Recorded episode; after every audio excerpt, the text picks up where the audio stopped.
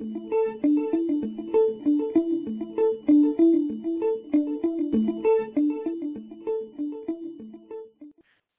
to the May 2017 Journal of Parenteral and Enteral Nutrition podcast.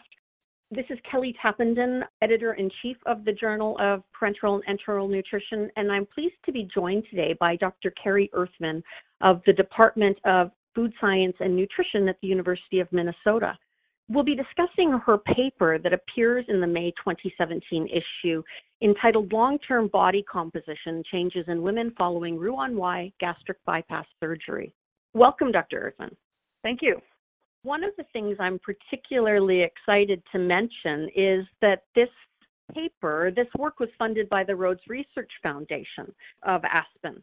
So here's an excellent example of some work being done that's leading to some nice data and, and hopefully more projects for you.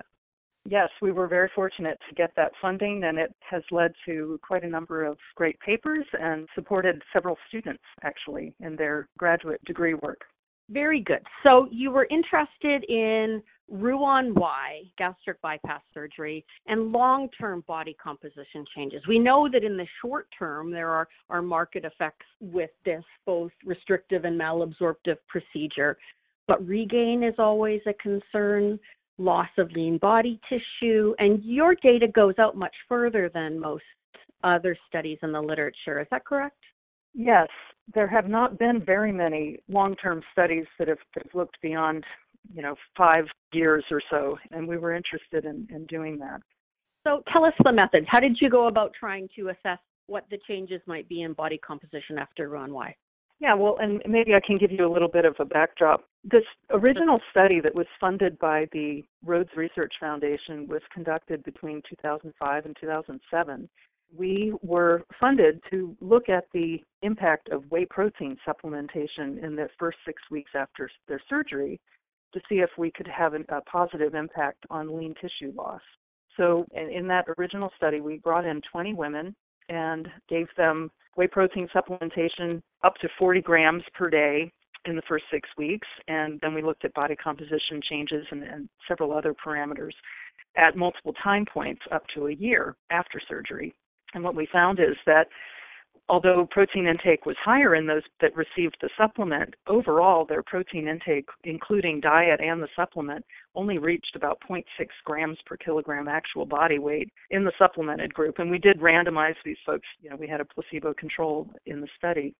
So what we basically were concerned about is the protein intake is really low in the early stages after surgery and then even at one year both groups were consuming about 0.8 grams per kilogram so the, the protein intake was pretty low. So we thought this is surely likely to be uh, having an impact on lean tissue. And of course in our first study up to a year you know they all lost substantial amounts of weight and they lost both lean and fat and about 20% of it was lean tissue.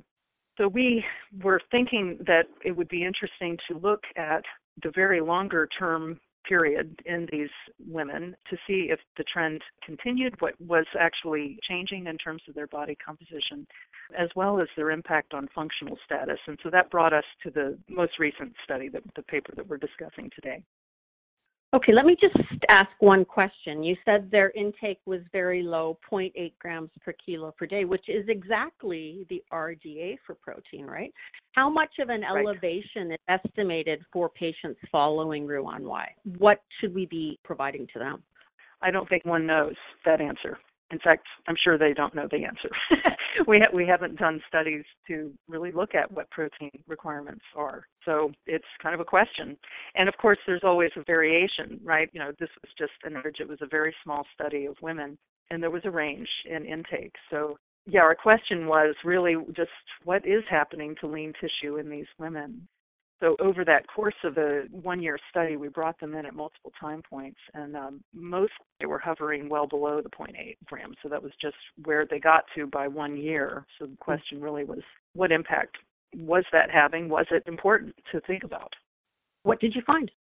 So let me give you a little more detail about what we actually did. We had 20 women that had originally completed that one year study, And we have a center of excellence here at the University of Minnesota, and so we draw from all over the state. And what we found is that it's not all that logistically feasible. If you don't plan for it at the beginning of a study, you know, to try to bring people back after such a long period of time was quite challenging. So, of the 20 that we had originally studied, we had responses. We were able to find about half of those women and about half of them. So we had 10 that responded favorably or that they would be willing to consider coming back in, and of those we got five. So we had a very small return sample, five women that came back in for comprehensive evaluation, and that took place in approximately 2014 to 2015. And we measured body composition using a number of methods, including deuterium and bromide dilution, the BOD pod, and the DEXA using an iDEXA. And then we measured hand grip strength as a way to evaluate muscle function, and we also measured resting energy expenditure. So what we found is, on average, we were studying the women at around, I'll just say, it was 8.7 years, but I'll say nine years just to make it easy for discussion. So the mean age of the sample was around 56 years. And, you know, in the first year, they lost substantial amount of weight, of course, as would be expected, and a significant amount of lean and fat. But we were really focusing, so we so we sort of we went back and relooked at that that small sample just to look at their changes over the first part of the study, you know, up to the one year, and it wasn't different than our larger group. But we really focused in on the changes between one and nine years. And what we found is that by nearly nine years after surgery, the average weight change was positive. So there was a regain of about 5.5 kilograms or so.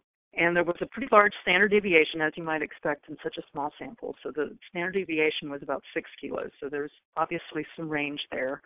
The weight regain, actually, because it was such a small sample, was not significant. We didn't get a significant change there. But what we did find that was interesting is that lean tissue decreased significantly, and this was by approximately five kilograms on average. And then along the same lines, hand grip strength decreased by about three kilos of force between that same period, between one and nine years post. And that loss in hand grip strength was modestly correlated with DEXA.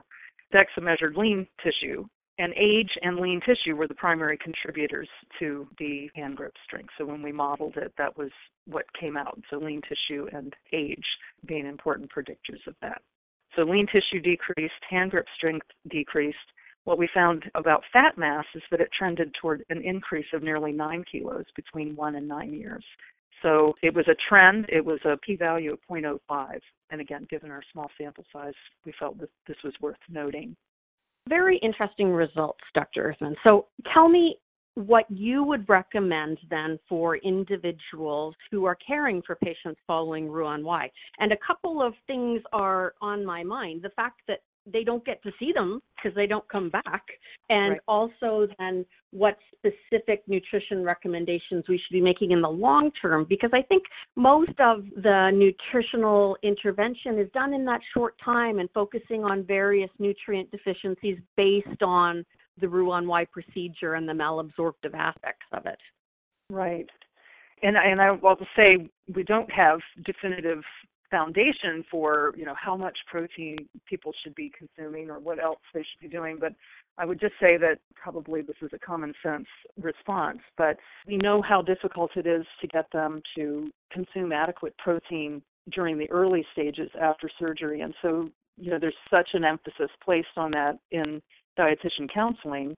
Focus on the protein first. Don't add any other you know food groups until you get that protein up to a pretty modest 60 to 80 grams is what the current guidelines are you know which is obviously not i mean if you do it per kilogram body weight actual body weight that's not even you know, 0.4 or, or, it's probably even a little bit lower depending on how large they are or how heavy they are at the outset.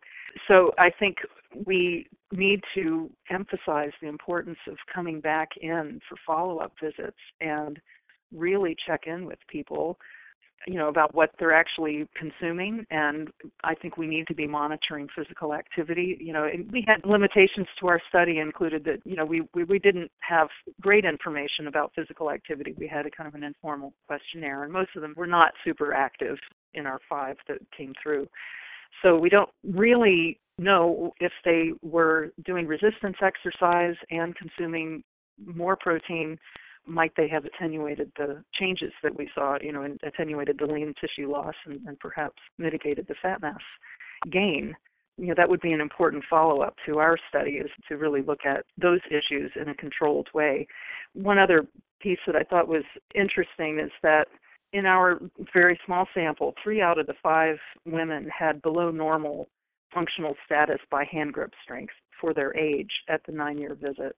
And then two of those three had been classified as having normal hand grip strength for their age before surgery. So it does seem to suggest that they are perhaps disproportionately, I mean, it could be having a, an impact on them that is maybe out of the ordinary, the, the changes in their hand grip strength because perhaps these changes after surgery, the long term changes, although that is really unclear and needs to be followed up.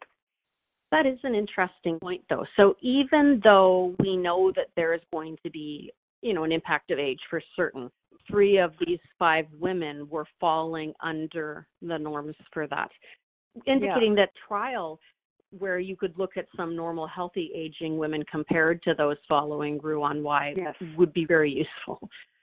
I'm also concerned that when you tell me about the protein recommendations, that we don't have protein at the RDA level. I understand, of course, we're wanting to restrict intake and their energy should be low, but it is concerning, isn't it, that their protein requirement isn't being met at that time? Yeah, I've always thought that, and I'll tell you from our observation, and again, you know, limited limited data from our original 20 is that I think those recommendations, in part, I mean, at least my feeling is they may have been set based on observed possible intake. In other words, most people, I think, post bariatric surgery are really not capable of consuming much more than 60 to 80 grams of sort of, you know, this ballpark that we, we name. You know, I, I have not seen nitrogen balance studies. I don't believe we have firm groundings that that's what they need. It's just that's kind of what they can consume at best. That's interesting, though. Observed intake rather than optimal intake is sort of where things are at right now. I believe so, and I again may be wrong about that. That's back in 2005 or something like that. I we did a review of the literature to see, and that was where we ended up back then. And I don't think things have changed too much in terms of people using tracers to really establish requirements in this population. I don't believe that work has been done incredibly important. Dr. Earthman, thanks so much for joining me today.